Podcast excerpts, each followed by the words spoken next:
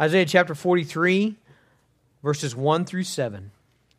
Would you stand, please? We're going to we're going to read this. I'm going to read. You follow along. Hopefully, it'll be on the screen. But now, thus says the Lord He who created you, O Jacob, he who formed you, O Israel, fear not, for I have redeemed you. I've called you by name. You are mine. When you pass through the waters, I will be with you. Through the rivers, they shall not overwhelm you. When you walk through the fire, you shall not be burned, and the flame shall not consume you. For I am the Lord your God, the Holy One of Israel, your Savior. I give Egypt as your ransom, Cush and Seba in exchange for you, because you are precious in my eyes and honored, and I love you. I give men in return for you, peoples in exchange for your life. Fear not, for I am with you. I will bring your offspring from the east, and from the west I will gather you. I will say to the north, Give up, and to the south, Do not withhold. Bring my sons from afar, and my daughters from the end of the earth. Everyone who is called by my name, and here's the phrase we're going to settle on today whom I created for my glory, whom I formed and made. Now turn to Isaiah 48, just a couple pages in your Bible, and we're going to begin reading in verse 9, 9, 10, and 11. For my name's sake, I defer my anger. For the sake of my praise, I restrain it for you, that I may not cut you off. Behold, I have refined you, but not as silver. I have tried you in the furnace of affliction. For my own sake, for my own sake, I do it. For how should my, my name be profaned? My glory I will not give to another. Father, we pray that you would enable us to embrace by faith the word that stands before us. We pray that your Holy Spirit would speak to hearts and minds and meet them in, in their time of trial, their time of victory, their time of everyday routine. And Father, I pray that we might use this one life that we've been given for the great glory of your name. Father, make us a church that glorifies you. Make us a Sunday school that glorifies you. God, make us small groups that glorify you. Make us a joy ministry, a TeamKID ministry, a youth ministry, Bible studies that glorify you. Father, may this very sermon the prayers that are prayed, the songs that will be sung, the Lord's Supper. God, may it all bring glory to your name. In Jesus' name, amen. My wife's a, uh, a really good cook.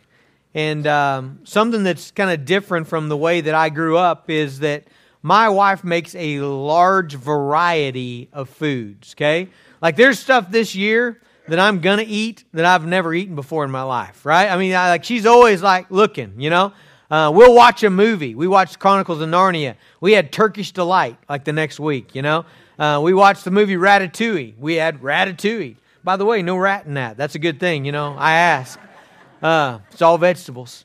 Um, Mongolian beef, Asian food. If she goes somewhere, she'll she'll kind of figure out what it is. She'll look it up on the internet. She'll try to make it. She goes on Pinterest, and so we have a variety of foods that we eat. But having said that, really, not often. Like you know, once, twice a month, three times a month, maybe the really kind of more you know stuff that we've never had before. Maybe three or four times a year but on a day to day basis, you know, Monday night, Tuesday night, Wednesday night, Thursday night, Friday night, we're basketball, we got meetings, we're all here and there.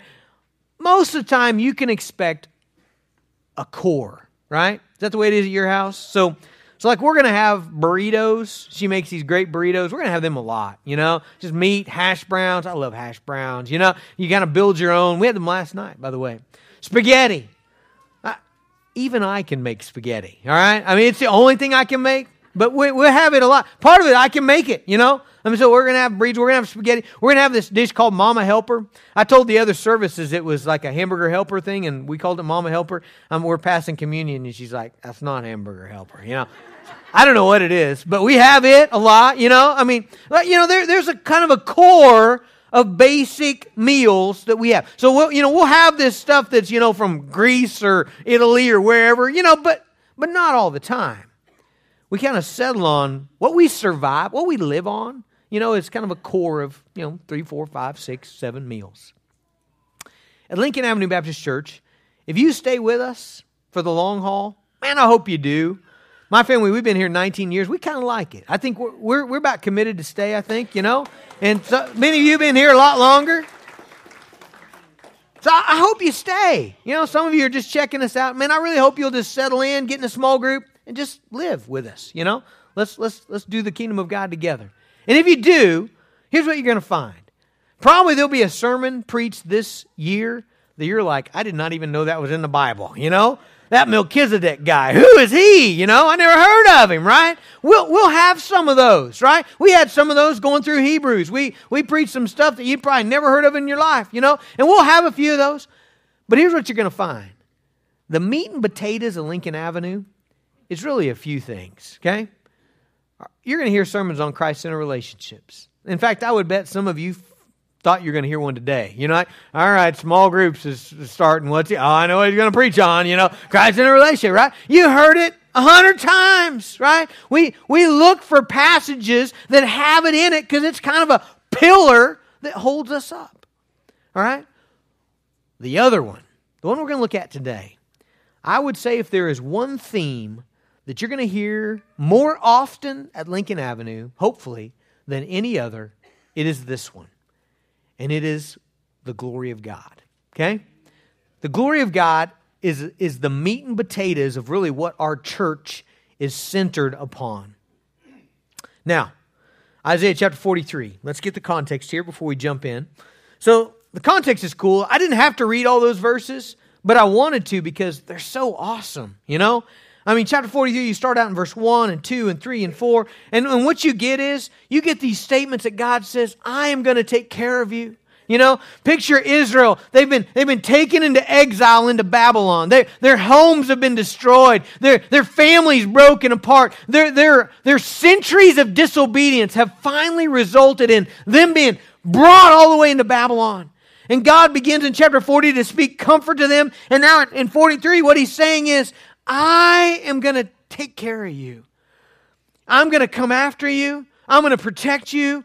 I'm, I'm, I'm, I'm going to give nations, nations will be sacrificed so that I can bring you back, so that I can bring you home. In verses 5 and 6 and 7, 5 and 6, there's this great picture where he says, I'm going to bring you from the east and from the west and the north and the south. And I'm going to draw you in from everywhere. What, what the immediate context, the little hill, remember prophecies, little hills, big mountains, okay? The immediate context is, uh, is Isaiah's prophesying. God's going to bring back his nation, and he does do that. In 70 years, 70 years after they've been in exile, he brings them back out of these foreign nations and establishes his people again. But the bigger mountain is that one day Jesus is going to come back. Oh, he's going to He's going to pull his people from one end of the globe to the other, and he's going to gather them. Matthew chapter 24. Listen to this, verse 31, I believe it is.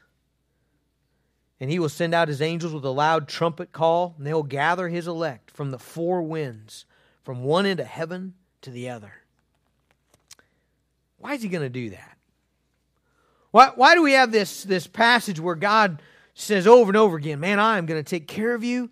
I'm going to I'm going to love you. I'm going to save you. I'm going to bring you back. No matter how far, I'm going to pull you back. I'm going to, I'm going to redeem you. Why does he do that? Is it because we are so darn lovable? You know, is that why it is? Is that, is that why he's going to bring Israel out of captivity? Is because they are just so obedient and, and submissive? The very reason they're in exile is because of centuries of rebellion. And God's sending prophet after prophet, plague after plague, nation after nation, and they just won't get it. Is it is it because maybe we as Christians, maybe like that's Israel, is it because we're so awesome? Is it because God looks deep down inside of us and says, those folks are really pretty good? Let me tell you, deep down, you're worse off than on the outside, okay? I mean, God sees that. Is it because God's lonely? You know, and he just wants his people, so he's trying to draw him. He's up there in heaven. No, he's not lonely. He's not sad. It's not because we deserve it. A lot of folks think, that's why God saved me, because I deserve it. That is so unbiblical. The only thing any person in this room deserves is hell. Why does he why does he save us? Verse 7 answers the question. Everyone who's called by my name, whom I created for my glory. You see that? Why, why does God do what he does for his people? Because we are created for his glory. That word created is a significant thing, okay? Now, there may be somebody in here, and uh, here, here's what you think. You think you made yourself, okay? You think you concocted and uh, you willed yourself into existence, and uh, you are the owner of your life. You made yourself. You brought yourself into existence, all right?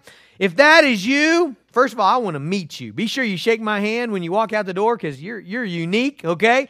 And second of all, what I'm about to say doesn't, doesn't matter for you, really. You just do whatever you want. I mean, you're the boss, all right? But I think for the vast majority in here, we would realize we're created. We didn't exist, and, and God Almighty saw fit to bring us into existence, to create us, to give us life. We've been given life. We didn't get it on our own. We've been given life. We're created. God formed us. God made us. God brought us into existence and he did so for a purpose. Okay? Now, when he says, Whom I created for my glory, there's both physical creation there, right? All of us exist physically. You were all brought into the world physically. And guess what? You know how you're different than a cow or a sheep or a monkey or a tree or a canyon or a river? You're, you're different from all the rest of creation in that you are created in the image of God. Do you know that? All seven billion of us on the planet created in the image of God. Now, that image is marred and cracked by sin. When Pastor Daniel spoke on, on uh, the image of God to our, our kids, I think he broke a mirror in front of them. They all, it was really exciting, you know? And, you know, it's like, all right, th- this is, you know, the image, it looks just like me. It's not me, but it looks just like me. It reflects me, right? And then he took it, smash, you know? And now it's, you can still tell that that's, I think that's me, but it's all marred and cracked. And that's what sin has done to the world. That's what sin has done to people. And so, so indeed, God created us physically. But if you're here this morning and you're a believer, you've not only been created physically, but you've been recreated spiritually, reborn, born again. Have you heard that term? Born again. All right? And, and you've been born again into, again, the image of God. If we look at Ephesians 4, Colossians 3, there's a phrase that's used in both those passages. It's interesting. Verse 22, it says, Put off your old self, which belongs to your former manner of life, and is corrupt through deceitful desires, and be renewed in the spirit of your minds, and put on the new self, created after the likeness of God in true righteousness and holiness. So, so put off the old self that's marred by sin, and this is what's happening in the Christian life. Put on the new self that you're becoming more and more like Jesus, right? Isn't that what's happening in our Christian lives? Hopefully, you're becoming less and less like you and more and more like Jesus. You're, you're putting off your characteristics and putting on Jesus' characteristics. You're, you're imitating him. You're becoming like him, all right? And so it's in that context that, that Isaiah here writes Why were you created? Why, why were you saved? Why were you born again? And the answer to that question is for his glory. Verse 7 whom I created for my glory. And guess what? For my glory is the answer to a bunch of questions in life, a bunch of important questions in life. I told the second service, I think I, I, didn't say this in the first service, I just thought of it, but you know how when you're a kid in Sunday school and you don't you weren't really paying attention and you get called on, what's the answer that you answer with? Jesus, right? Right? Yeah, whatever, you know, Jesus. You got a fair shot of getting it right, okay? If only the kids knew, this one actually will work in adult small groups. It'll work in adult Sunday school, okay? So, like if you're in Sunday school and you weren't really listening, you were thinking about the pot roast or whatever, and then you get called on. What do you think about that, Fred? Okay? If you weren't listening, you want to try to save face, the best thing to do, this doesn't always work, but eight out of 10 times you're going to be okay, is say, I just think it's for God's glory. Okay? Just say that. For God's glory. Amen. You're, like you're going to hit it most of the time. You're gonna. I mean, people may be like, "Well, that's kind of a strange answer," but it's right. It's right. You know, because it answers a bunch of questions. You know, why do we exist as a church? Why? Why? Why? You know, if we get that wrong, there's a lot of answers that that might be in some form okay. Like, why do we exist as a church? Well, to grow. We want to grow. Well, it's true we want to grow, but that's not why we exist as a church. And if that's the umbrella why we why we exist as a church, this thing's going to go off the tracks. Okay, if we're making all our decisions on what's going to grow us, we'll derail. Okay? Why do we exist as a church? Well, we want to create an atmosphere that we all enjoy and kind of that we all like. Man, if that's why we exist, we're going to go off the rails. Now, do we want to try to do that? Yeah. I mean, we try to we try to create an, a room that's the right temperature. I'll just tell you, it's a hard deal in this service here. I, I mean, you need a rocket scientist with, you know, a theorem or something to get that deal right. But we, we try. I mean, we, you know, we, we want to create a comfortable atmosphere, but is that why we exist? No, no. Why do we exist as a church? We exist to display His glory. That's, that's the overarching umbrella answer is what we want to do when we have left this place. We want to say, we brought glory to Jesus. We magnified him. We, we glorified him. We, we reflected his glory. That's what we want. Why are there stars in the heavens? Psalm 19.1 says to declare his glory. Why do we go through trials for his glory? Why do we sing at church? Why do we sing it? If someone sings at church and it's for their glory, you know, if they wake up that morning and, and they're, they're practicing Britney Spears moves in the mirror, you know, to try to get attention to themselves, man, they, they need to sit down, okay? All right? It's, it's not for your glory. Why do we forgive my neighbor? For his glory. Why do you love your spouse unconditionally? You know, I, I mean, if, if, we answer those same questions like we answered, why does God do what he does for Israel?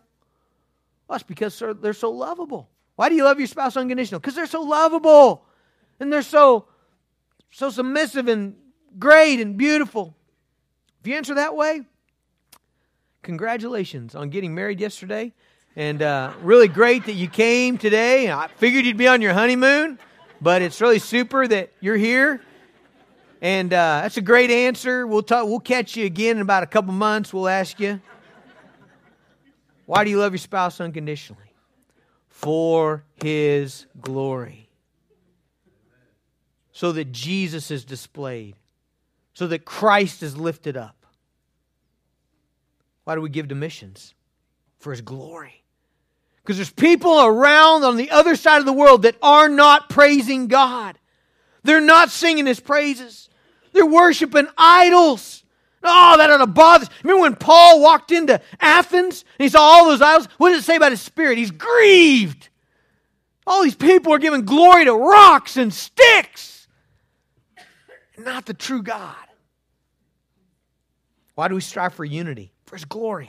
Why do we turn the other cheek? For his glory. Why, do we, why, why is Jesus coming back? For his glory. Why do we organize ourselves into small groups for His glory? Why did you welcome one another here this morning? Why did you do that? Why did you get up and shake hands and how you doing and give a warm greeting and you know been praying? Why'd you do that? It, it's for His glory, right? And we remind you that every week. What do we do? Right, right before you shake hands, what do we do? Romans 15, 5 through 7, right? May the God of endurance and encouragement grant you to live in such harmony with one another in accord with Christ Jesus, that together you may with one voice, you may with one voice, what? Glorify our God and Father and the Lord Jesus Christ. Therefore, welcome one another as Christ has welcomed you for the glory of God. Why do we do what we do? For His glory. And my friends, it is a tragedy to not get that right. If you don't get that right in your life, with all sincerity, I want to tell you, you will waste your life. You will blow it. You'll squander it. You'll damage it. What if I went to the AT&T store? And I've, I've been hearing about this iPhone thing, you know? And I'm, everybody's saying how great they are and they do all kinds of stuff and really make your life easier. And I don't know much about them, but I'm like, I need to go get me one of them. And I, so I go there, $750. What? Well, everybody says they're great. So I shell out the money and I got it and I take it home and, you know, I kind of left my project. So I go back out to my project. I'm building the dog pen and I'm getting my boards all straightened up. And where's my hammer? Ah, where did I lay that down? Like, well, they say this thing's great, you know. So, wham, wham, you know, and there you go, hammered it in, and you get about thing about halfway. It's, it's kind of hard, you know, but you're getting it in, you know, and, and you're hammering, and the wife yells, "Honey, the toilet's plugged again." So you go in, so "Okay, just leave that," and you go inside, and ah, oh, the toilet's plugged. Well, they say these things are great, you know, and so you get down there and trying to get it out, and you know, here's the deal. You try hard enough, you might be able to pound that nail in and you might be able to unplug your toilet with your iPhone. But a couple things will happen. Number one, you'll damage it. And number two, you won't be very effective. Number three, you won't be very happy. There's a world full of people who are created for His glory and they are using their body, their life, their time for things that do not glorify God. And they're damaging themselves, they're damaging others. Life is hard and a struggle, and it's there's no satisfaction, there's no joy. That's because you're you're not you're not living for his glory. Don't don't mistake. I'm not saying live for His glory and everything will be you know nothing but good times and success and prosperity. I'm not I'm not saying that, but but I am saying that, that what Jesus what Isaiah said in, in Isaiah 43 about how God will take care of you will be true. It's a tragedy to take the life that God has given you and to live for your own glory. And that's probably the that's probably the most common thing that people do. So, so you've got people living for God's glory, okay? But then you have a whole bunch of other people that are living for their own glory. It's really tempting, isn't it, to, to use the life that God has given you for a little self exaltation platform, build a little mini kingdom, construct your own little comfort island, or live for your selfish pleasure corporation. Or here, here's the worst one of all. I think this is the worst one of all. A lot of people take the life that they've been given and, and their, their purpose is just to get through the day. Like that's their life. It's get through the day. Man, I just want to get through the day. I just got to get this stuff done. Got to get here, got to get there, got to go, got you know, got all stuff, and I just want to get it done. And then it's like Groundhog Day.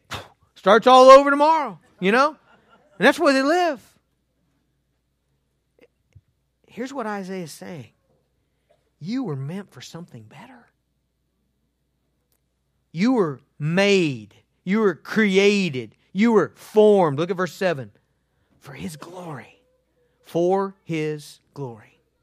And when you don't live for His glory, listen, you, you rob God. Not, not only, not only do, you, do you mess your own life up, but you rob God. If you ask the kids in the church, they're going to know this verse, but Romans 3.23 says this, For all have sinned and what? Fall short of the glory of God. You see, when we when we don't glorify God, we don't glorify Him, we we sin. Okay? We we take the life that God has given us and we use it. We're like taking the iPhone and we're ha- hammering in the 16 penny nail, or we're plunging out the toilet with it. We're using the life that God has given us for ways that dishonor God, that don't bring Him glory that, that, that tell the world God is not significant, God is not important. I mean, folks, if you live your life in a way, if you, if you, if you order your fast food, if you, if you drive your car, if you, if you have a marriage, and, and what, what your actions, your attitude says is God is not very important. He's not very significant. He's not very good. That's sin. And, and folks, especially when we live in such a way that simply exalts ourselves. Chuck Swindoll wrote a book called Rise and Shine. I don't even know that I read the whole book, but I, I was on a, a plane going to Houston, Texas, probably 17, 18 years ago. Long time. I was going to a conference. Somebody had, had given me a ticket to a conference, a Jim Cymbala conference. And uh, I read that first chapter, and it changed my ministry. The first chapter was the purpose of it all. The purpose of it all. And it's, it's the glory of God. And in that chapter, Swindoll said this. I thought it was significant. He said, I cannot at the same time accept the glory and give God the glory. Did you hear that? I cannot at the same time accept the glory and give God the glory. My friends, this that's one of the greatest struggles in my life, and I'm assuming it is in yours. Of of not wanting the glory for me. Not wanting to live in such a way that makes me look good, and live in such a way that I get my way, and live in such a way that displays my strengths, but rather to live in such a way that brings glory to God. Jesus said in John 5 44 to a group of guys, He said, How can you believe when you receive glory from one another and do not seek the glory that comes from the only God? You see, he says, it's going to hinder faith in your life if you're living in such a way that wants to bring glory to yourself. Man, it'll, it'll change everything. This one switch. Man, uh, conflict. You guys ever have conflicts? Okay? Conflict. When, when you begin to say, what will glorify God in this conflict? Oh man, it changes everything. I tell you what, that one principle, you know what will happen 50% of the time? You'll be like, well, there isn't a conflict anymore, you know? I mean, really, like it just disappeared. Like when, when you made that switch, you're, you're in this fuss or fight or you know, you got a conflict, personal conflict with somebody, you're irritated, aggravated about something. And when you flip that switch and say, okay, my purpose here is to bring glory to Jesus, all of a sudden it's gone. I mean, there isn't a conflict anymore to fuss with. It's like the whole thing was, it was about my honor. It was about my glory. It was about me getting my way. And when I turned that switch to God getting glory, all of a sudden disappeared. God's glory is a big deal. How many remember that uh, passage in Acts? Acts 12, I think it is. It's where Herod, uh, Herod is a king. He's not a good king. He's a bad king, and um, he's uh, he's he's over several like uh, states or whatever. And one of them kind of needs his his economic approval or whatever. They, they need something from him. And so they make this plan. We're going to, they know he's kind of an ego guy. We're going to really build up his ego. So he comes and he gives a speech. And, you know, as he gets done with the speech, they all rise to their feet. Wow, best speech ever. You're, you're so amazing. You're so great. And they start chanting, the voice of a God, not a man. The voice of a God, not a man. And the scripture, scripture simply says this it says, Herod didn't correct them. He didn't correct them. He just basking in it. Yeah, you need me. Yeah, you better come to me. Yeah, you better. You better cater to me. It says God struck him down and killed him, and he was eaten by worms. I don't know what exactly that eaten by worms thing means, but I know this it's not good, okay, right? I mean, it never means good. So I don't know if it's parasite what, but what it means is he died a horrible death. And God killed him, and it was because he, he robbed God of glory. So, Lincoln Avenue Baptist Church, we exist for His glory, and that's a big deal. I don't think I need to go in very much to God being glorious. You've already heard that from me. If you've been here in the last month, you heard it in Isaiah 40, we did in Isaiah 41. Okay, but basically it's God being perfect in every category. God being incredibly awesome in character in every character trait. Okay, so power, just think of uh, you got the kind of the the weak person that can barely lift, you know, 100 pounds in the bench press, and then you got the strong person that's lifting 200 pounds, and the really strong person 300, 400, you know, the big behemoth of a guy. Okay, if you follow that trajectory in power, you've got God Almighty who is limitless, right? He's glorious in that his power never ends. Same with wisdom. His wisdom never ends. His love never ends. His grace never ends. God is glorious in every way, perfect in every way praiseworthy in every way. And God does what he does to display his glory. God, when God saves, he is showing us his glory. That, that's, what, that's what Isaiah 48, that's why I included that passage. I want you to see that.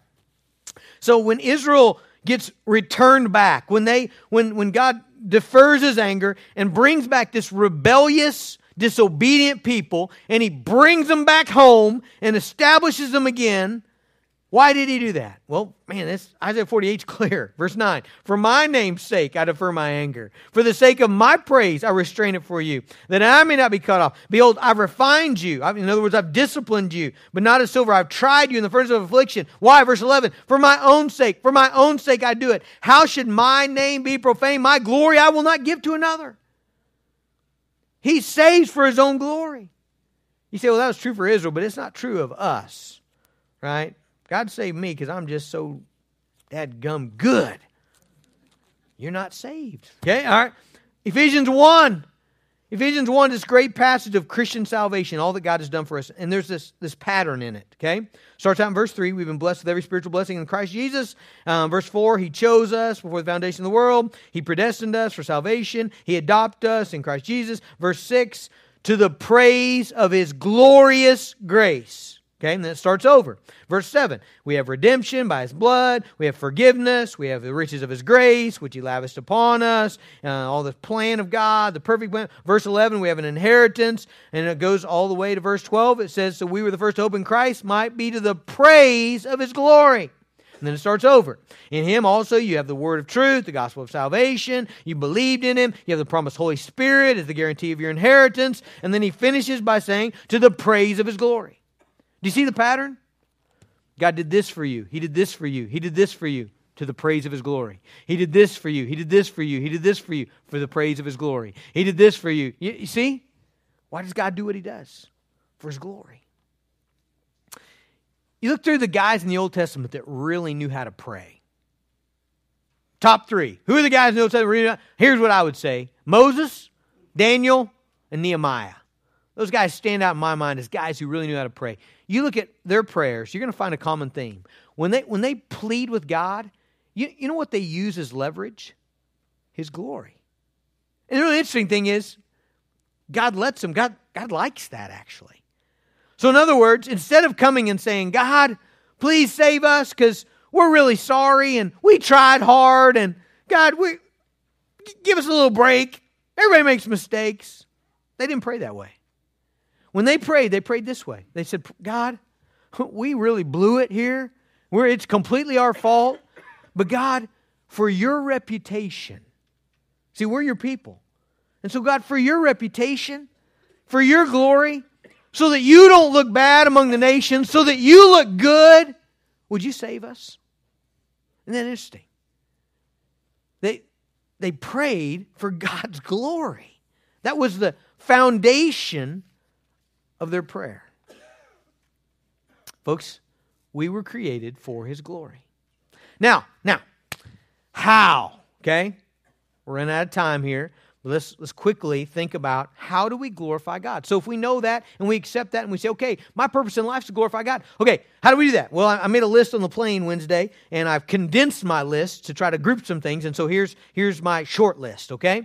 We do that in praise and in celebration, okay? I don't even think I've got, I'm not going to even go to the verses that I've got listed because I think you know that, right? We, we do that by, by speaking and praising and celebrating who God is and what He's done. Okay, we do that with praise. Okay? If you're, if you're a sports fan, then probably in praise of your team, you know what you know? You know their record for this year. You know their best players. You know the batting average of, of the, the best hitter on the team. I mean, you know those things and you celebrate those things. You praise those things. In the same way, you ought to praise the glorious greatness of our God. We do so in thanksgiving. There's a great verse. I'll show you this one in Psalm 50. Psalm 50, verse 23. It says, The one who offers thanksgiving as his sacrifice glorifies me. Man, when you look at your life and you say, God, you've been so good. God, you've saved me. God, you everything I have is, is, is, is from you. God, you know, I have a family because of you. I have, I have, I have resources because of you. I, I, I'm able to take care of my family because of you. Lord, everything I do is because of you. God, I give you thanks. When you do that, you glorify Him. In imitation, Okay? Whenever you imitate someone, you're saying that person is wise and strong and cool and beautiful and valuable. And in the same way, remember, we're putting off the old self, we're putting on the new self that's created in the image of God. We're becoming like Jesus. Whenever, whenever you're in a situation, you're like, man, how would Jesus handle this? You're, you're, you're bringing glory to Him. Whenever you're like, man, I want to do this, but Jesus says turn the other cheek. So, man, He's, he's awesome. So I want to be like Him. Man, you just brought glory to God. In delight, in enjoyment. Psalm 149 5 says, Let the godly exult in glory. Let them sing for joy on their beds. On their beds. You know, it's, it's a picture of you at night laying down and you just, you still got a song in your heart because of all that God has done. We bring in glory. Let me tell you, there is, there is nothing God glorifying about a grumpy, irritable, bristling Christian. You know, in fact, I have a hard time saying those things in Christian at the same time. You don't, you don't glorify God when you're grumpy. You glorify God when you're rejoicing. That's why Paul says, rejoice in the Lord always. Again, I'll say rejoice. You know? Don't be the guy that, that goes to work and you're always griping about everything. You're always mad about everything. You're always ticked off about this or that. And then at break time, you're like, hey, I'd like to invite you guys to my church. It's really good. You could be like me. I mean, you're not, you're not bringing glory to God. Now, what does that say about God if you have no joy? Imagine my oldest daughter will be gone for a year, over a year probably. Imagine she comes back home after studying, getting her degree. Here she comes. She arrives at our house. There's no one to greet her.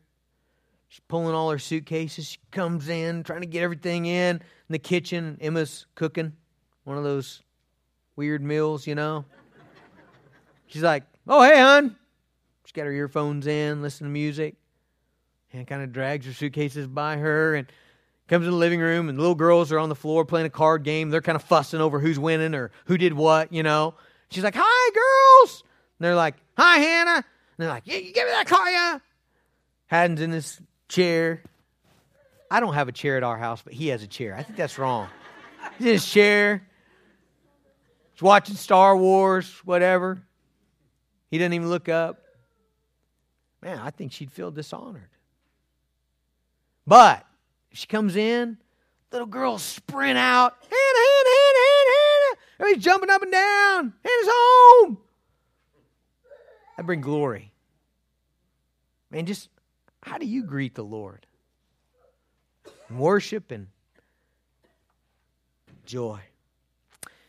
Quickly, in proclamation, Psalm 78 4 talks about it's our foundation for our children's ministry. We'll not hide them from their children, but we'll tell the coming generation the glorious deeds of the Lord. Man, we glorify God by telling people what He's done. Man, I got to tell you what He's done. I got to tell you what He's done through history. I got to tell you what He's doing. I got to tell you what He will do. I got to tell you what He's promised to do. We glorify him in priority and in pursuit. There's that strange verse in Matthew 10 37. Whoever loves father or mother more than me is not worthy of me. Whoever loves son or daughter more than me is not worthy of me.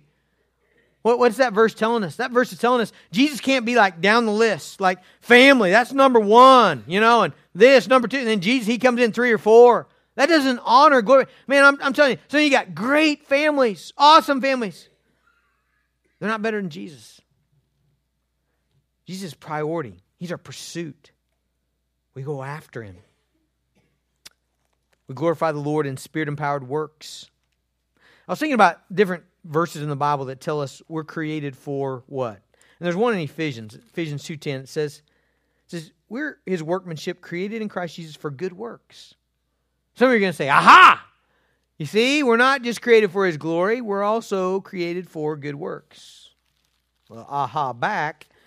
Matthew 5 16 says, In the same way, let your light shine before others that they may see your good works and glorify your Father who's in heaven. If you're serving, you ought to serve in a way that glorifies God. If you do a good deed, it ought to be done in a way that glorifies God. 1 Peter 4:10. As each, as each of you has received a gift, use it to serve one another. That's good, right? You're a small group leader, you ought to use your gifts to serve one another tonight. As God, as stewards of God's varied grace. Whoever speaks as one who speaks oracles of God, whoever serves as one who serves by the strength God supplies, in order that, listen, in order that in everything God may be glorified. All to God's glory. So, just as people ought to look at a blazing Oklahoma sunset we got really good sunsets. And they ought to look at that and they ought to say, God is awesome. Just as you ought to step out in a crisp, clear, starry night and stare up at the Milky Way, and you ought to say, Man, God is big. In the same way, people ought to look at the way you live. They ought to look at your joy, your love, your courage, your compassion, your obedience, and they ought to say, God is good. God is mighty. Here's a really cool thing. No matter what situation of life you find yourself in male, female, rich, poor, slave, free no matter what, no matter your physical condition maybe you're a triathlete, maybe you're sick, maybe you're in a wheelchair, maybe you're got cancer, heart disease. No matter your gifts, maybe you're pastor, maybe you're a speaker, maybe you're a servant, maybe you're an administrator, maybe you're hospitable. Across the board, you can glorify God in whatever situation you're in. Isn't that awesome? For 1 Corinthians 10.31. I gotta show you this. You ready? Whether you eat or you drink or whatever you do, do all to the glory of God. Whatever you do. Whether you eat or why eat or drink? Man, that's everybody's gonna do it, right? Mundane, simple, whatever you do, do all to the glory of God. So here's some things I want you to think about your small group, okay? Are you ready? How do you clean out the attic to the glory of God? How do you do that? I think you can. I think you can clean out your attic to your own glory. Right? Some of you probably done that, right? Haven't you? Well, I'm going to go clean the attic because nobody else has done it. Look at all this stuff everybody put up here. Who did this, right? You can clean the attic to nobody's glory, you know? You can clean it and be so ticked off when you're done about all the junk up there and you pout around all night.